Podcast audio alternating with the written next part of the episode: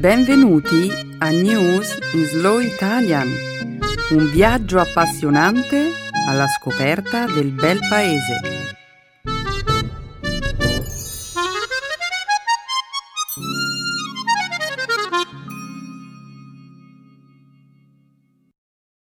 È giovedì 31 ottobre 2019.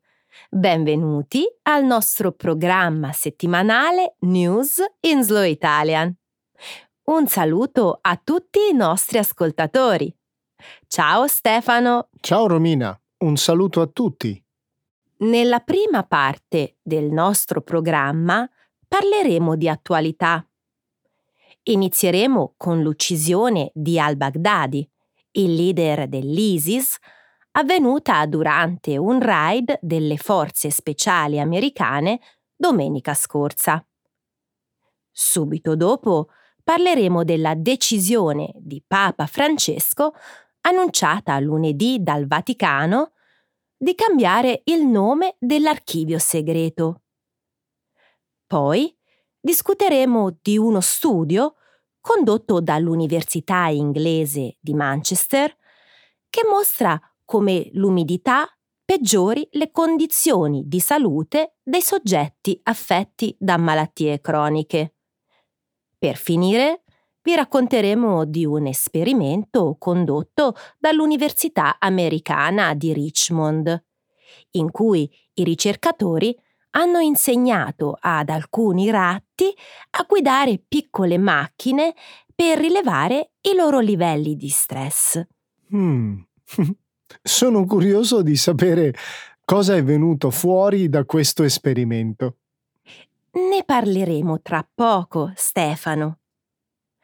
La seconda parte della trasmissione sarà dedicata, come di consueto, alla lingua e alla cultura italiana. Nel segmento grammaticale vi spiegheremo l'uso del verbo piacere. Infine, concluderemo il programma con una nuova espressione tipica italiana. Sciacquarsi la bocca prima di parlare. Molto bene, Romina. Grazie, Stefano. Diamo un'occhiata alle notizie.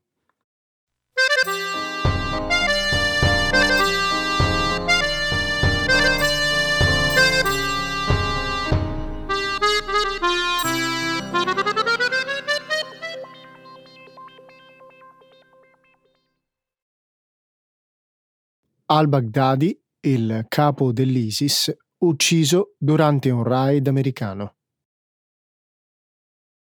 Domenica scorsa, il presidente americano Donald Trump ha annunciato che il capo dell'ISIS, Abu Bakr al-Baghdadi, ha ucciso se stesso e tre dei suoi figli, facendosi saltare in aria con una cintura esplosiva durante un attacco di due ore condotto dal reparto Forze Speciali Delta a Idlib, una provincia nella parte nord-occidentale della Siria.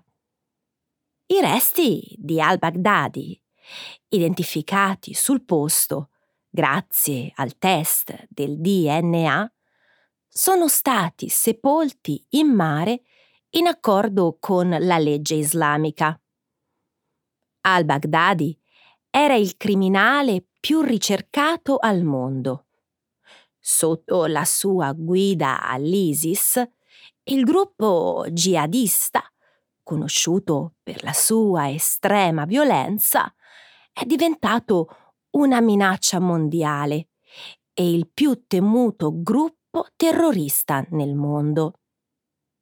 Fonti ufficiali kurde hanno dichiarato di aver giocato un ruolo fondamentale nell'operazione americana, affermando di aver infiltrato un informatore dell'entourage di al-Baghdadi che, rubando un paio di mutande del leader dell'ISIS, aveva fornito la prova certa dell'identità del terrorista. La Casa Bianca ha informato in anticipo dell'operazione la Russia, la Turchia, l'Iraq e le milizie kurde, ma non ha fornito alcun dettaglio alla dirigenza del Partito Democratico. Che liberazione! Nel corso della storia ci sono state solo poche persone così cattive come al-Baghdadi. Ha addirittura ucciso i propri figli. Ci pensi?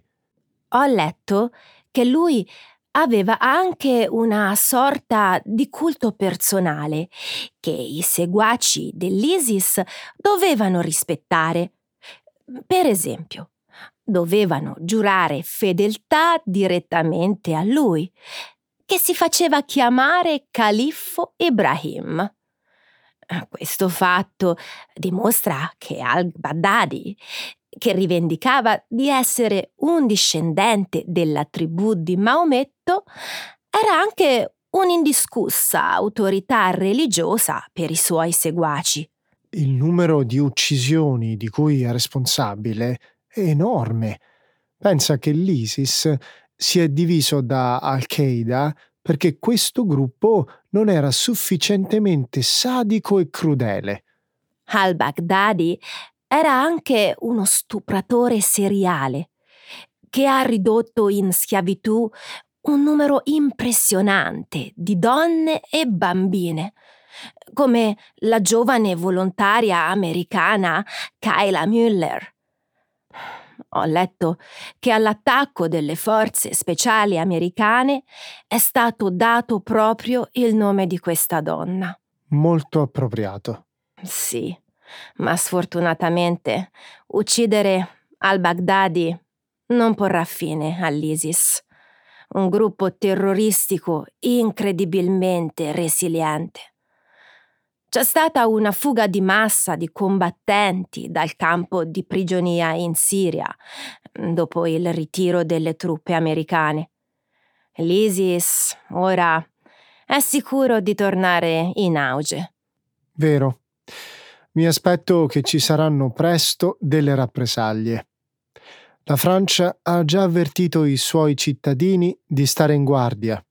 Ci saranno nuovi capi e nuovi attacchi, purtroppo.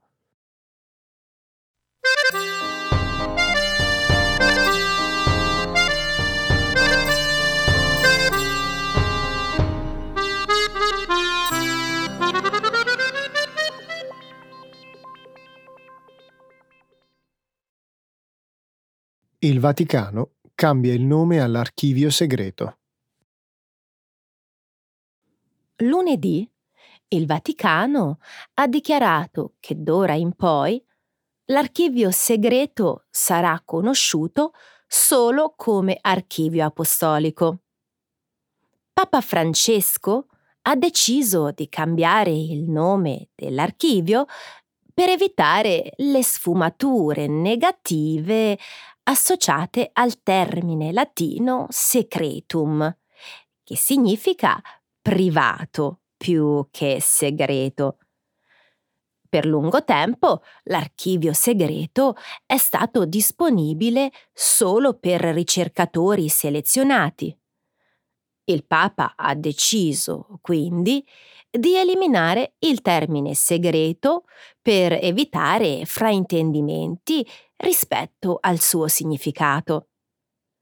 L'archivio, chiamato segreto nel 1610, contiene milioni di documenti che spaziano nell'arco di dodici secoli, dall'ottavo ai giorni nostri. Negli archivi sono conservati veri e propri tesori come la documentazione ufficiale del processo a Galileo per eresia e la corrispondenza tra il Vaticano e Enrico VIII in merito al divorzio del re da Caterina d'Aragona. I documenti fino al 1939 1939 sono già disponibili mentre quelli risalenti al periodo tra il 1939 e il 1958 1958 corrispondenti al pontificato di Pio XII saranno resi disponibili agli studiosi a partire dal prossimo marzo.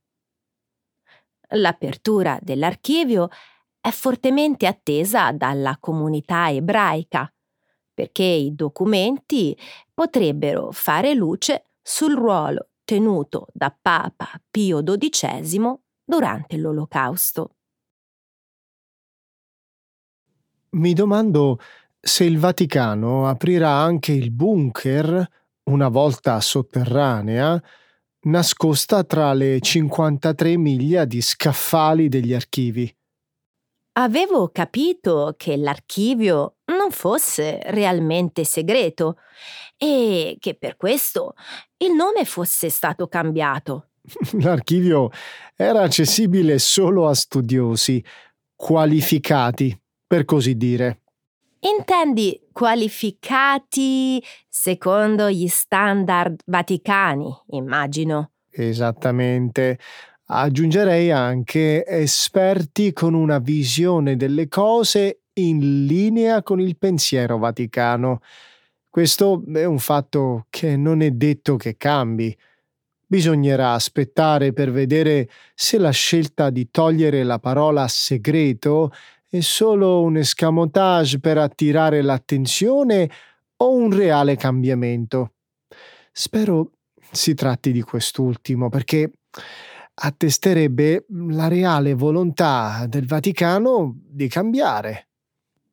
Giovanni Paolo II, durante il suo pontificato, ha ammesso che Galileo aveva ragione.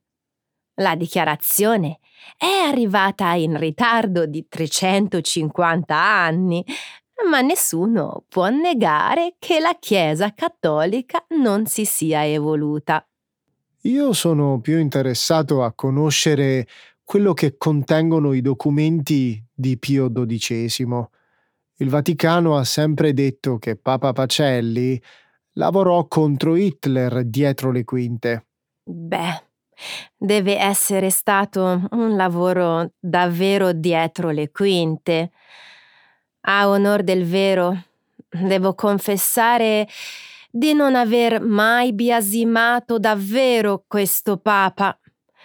È vero che è stato in silenzio quando avrebbe potuto parlare con tutta la forza della sua autorevolezza. Se lo avesse fatto, però, decine di migliaia di sacerdoti cattolici sarebbero morti. Questo dovrebbe far riflettere. Hai ragione. È vero anche che sono stati tanti sacerdoti cattolici che, facendo quello che potevano, hanno davvero fatto una gran differenza. La Chiesa cattolica ambisce a essere l'autorità morale nel mondo ma in uno dei momenti storici più importanti ha fallito. Speriamo che i documenti custoditi nell'archivio rivelino finalmente al mondo la verità.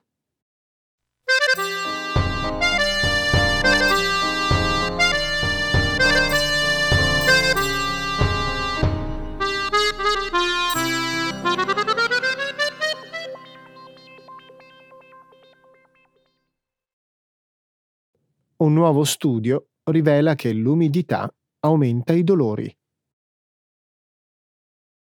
Secondo uno studio pubblicato lo scorso 24 ottobre sulla rivista Nature da un gruppo di ricercatori dell'Università di Manchester, i giorni con un elevato tasso di umidità alimentano la probabilità di provare dolore per le persone che soffrono di malattie croniche come l'artrite.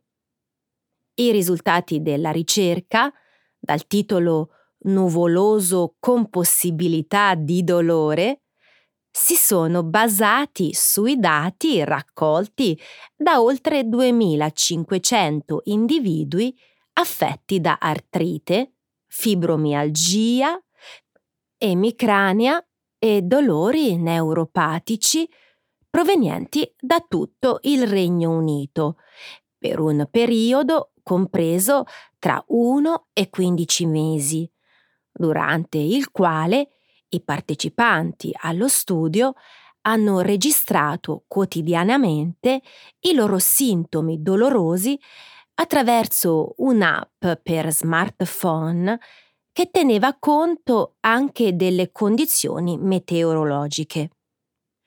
Nonostante le prove empiriche sulla connessione tra dolore e condizioni meteorologiche fossero numerose, finora esistevano solo pochi studi in merito.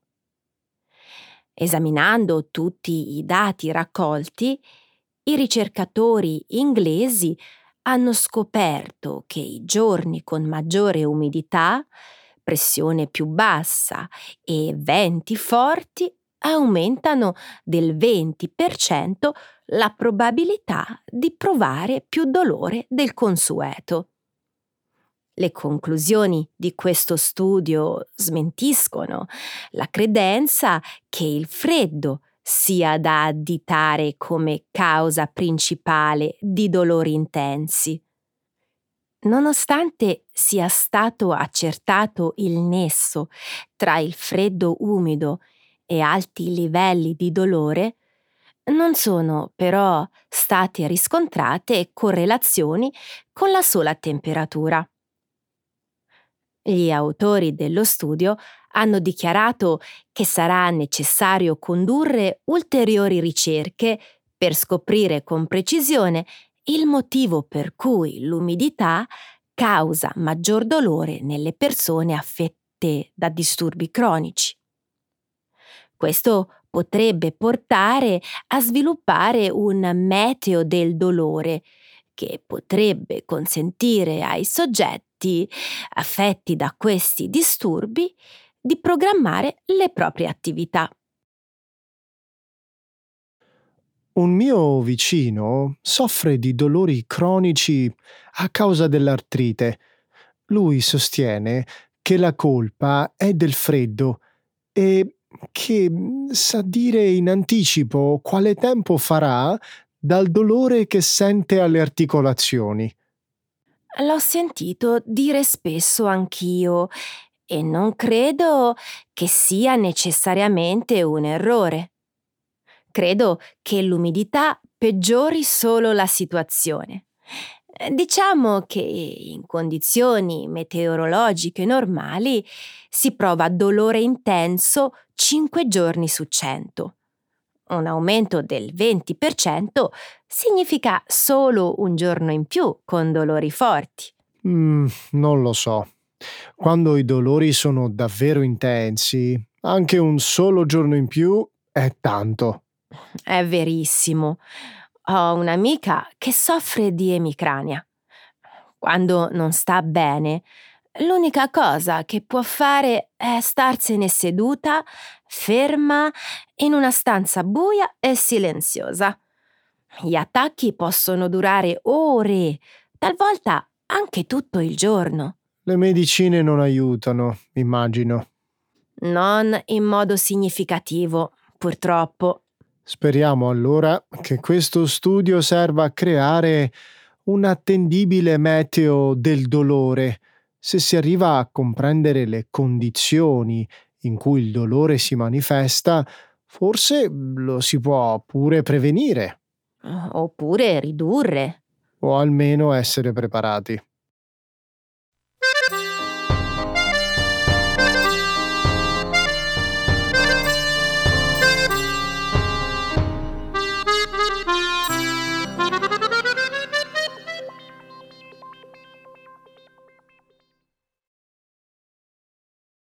I ratti, che guidano mini macchine, sono meno stressati.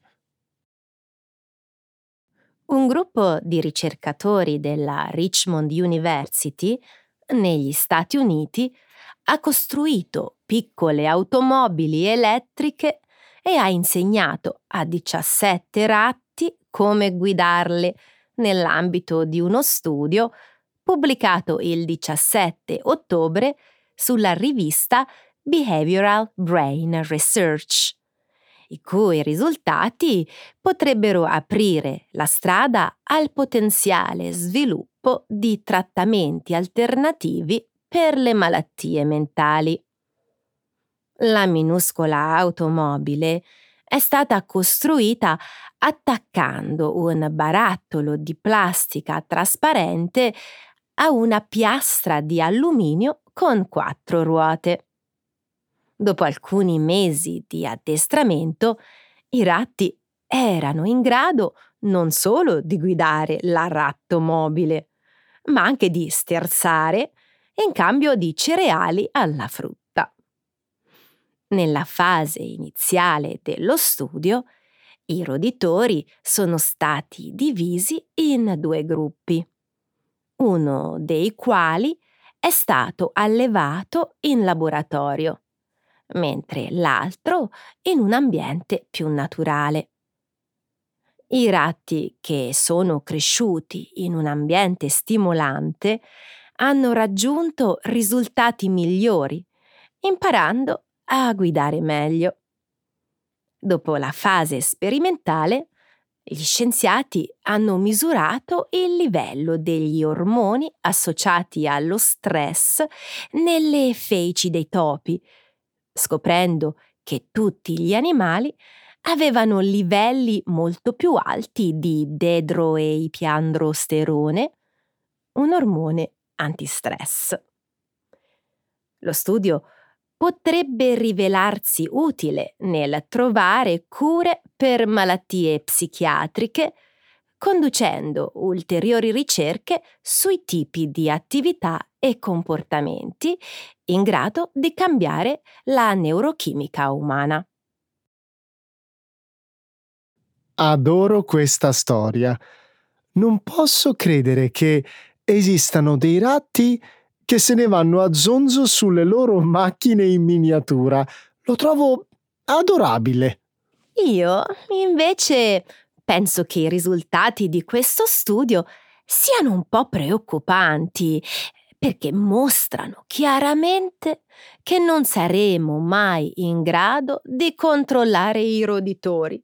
Sono troppo intelligenti, o meglio, paurosamente intelligenti.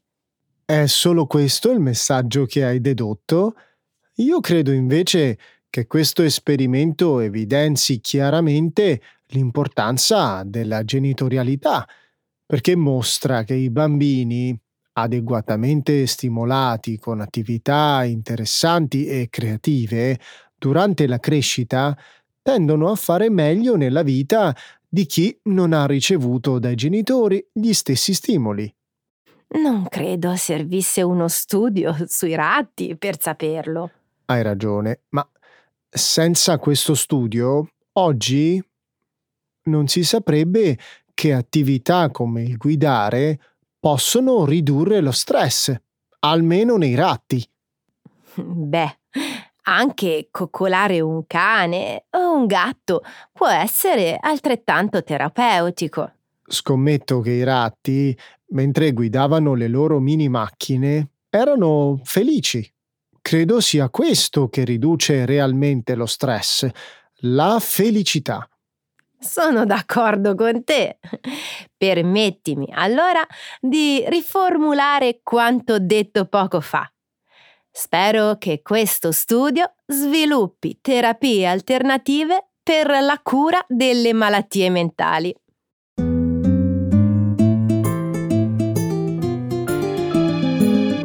Adesso la grammatica. Per capire le regole di una lingua poetica.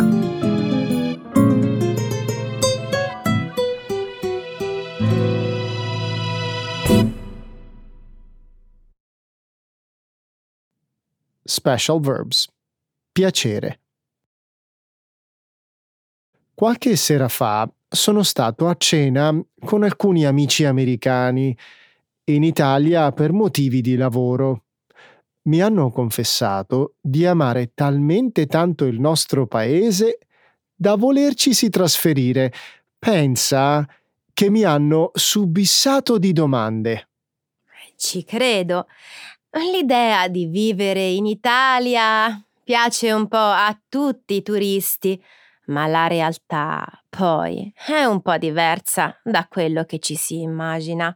Ma sono curiosa, raccontami che cosa ti hanno domandato i tuoi amici. Mi hanno fatto tante domande sul mondo del lavoro in Italia.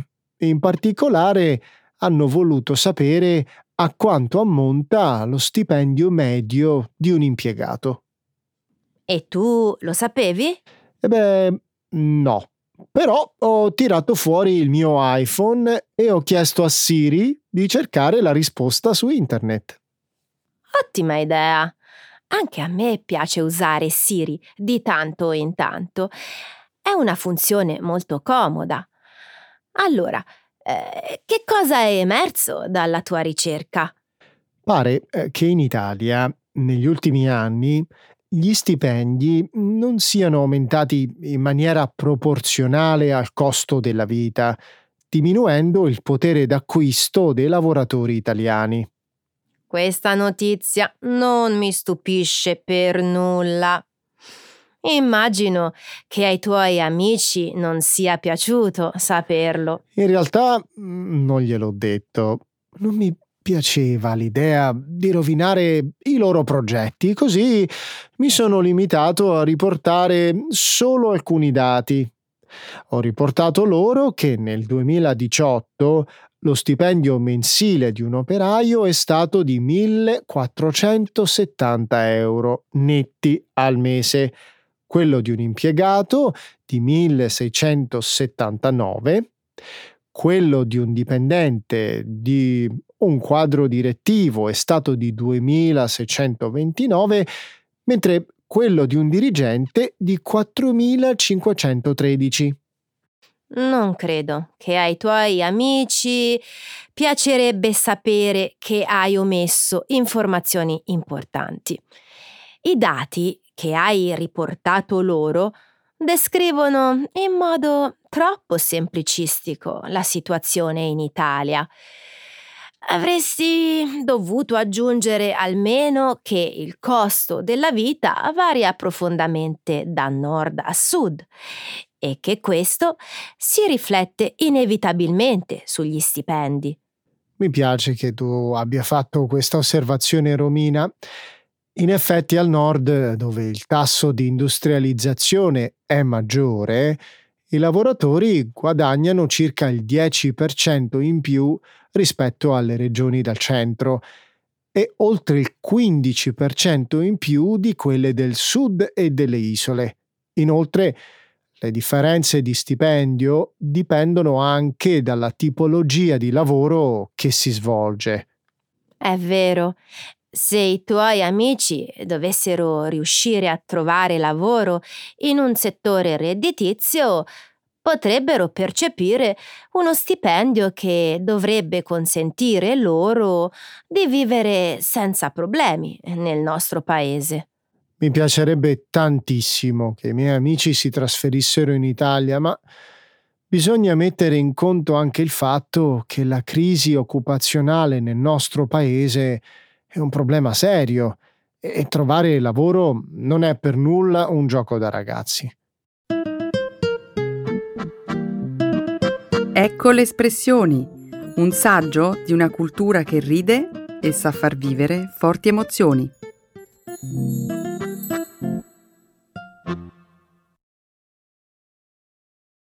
Sciacquarsi la bocca prima di parlare. To watch one's mouth.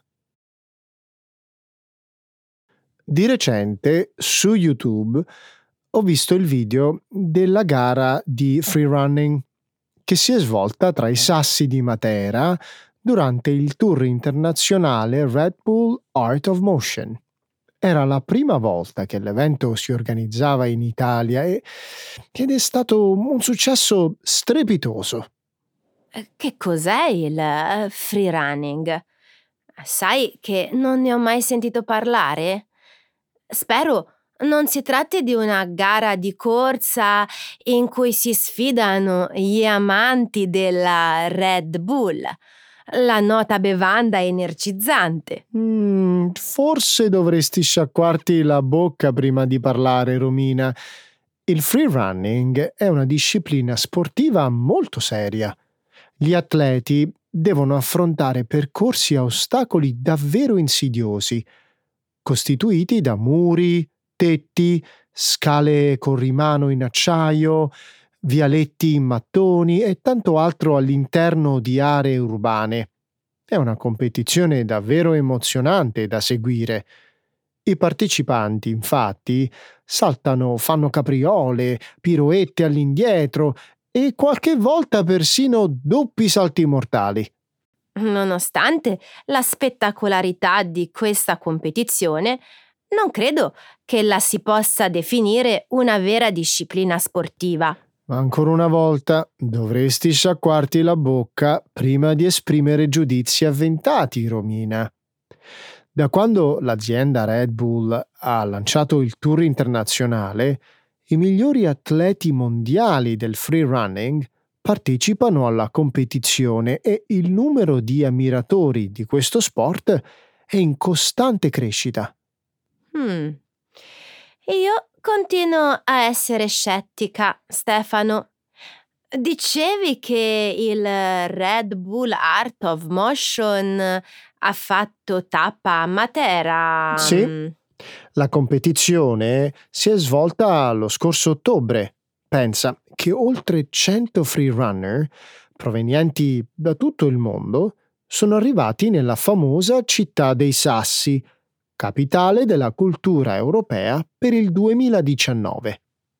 Ecco, sulla scelta del luogo avrei qualcosa da dire. Non mi sembra appropriato organizzare una competizione del genere in un luogo che è anche patrimonio mondiale dell'UNESCO. Adesso non dirmi di sciacquarmi la bocca prima di parlare, perché Credo proprio di avere ragione. Hai toccato un tasto dolente. In effetti l'evento ha generato qualche polemica a causa dei tanti spettatori che, per avere una visuale migliore, hanno preso d'assalto i tetti delle case, rompendo tegole e comignoli. Alcuni di loro sono arrivati ad arrampicarsi persino sul campanile della chiesa San Pietro Barisano. Addirittura? Eh, no, così non va. Il patrimonio artistico e culturale del nostro paese ha un immenso valore e dovrebbe essere preservato e protetto non esposto al rischio di essere danneggiato da manifestazioni come quella del free running. Credo che tu stia esagerando, Romina. Quello che è capitato a Matera è dipeso dal fatto che è stata la prima volta che il Red Bull Art of Motion si svolgeva in Italia. Gli organizzatori dell'evento hanno fatto indubbiamente alcuni errori, non creando un adeguato servizio di vigilanza e non allestendo un'area adatta a raccogliere tutti gli spettatori. Sono certo che in futuro le cose andranno meglio. Credi che incidenti simili non si verificheranno mai più?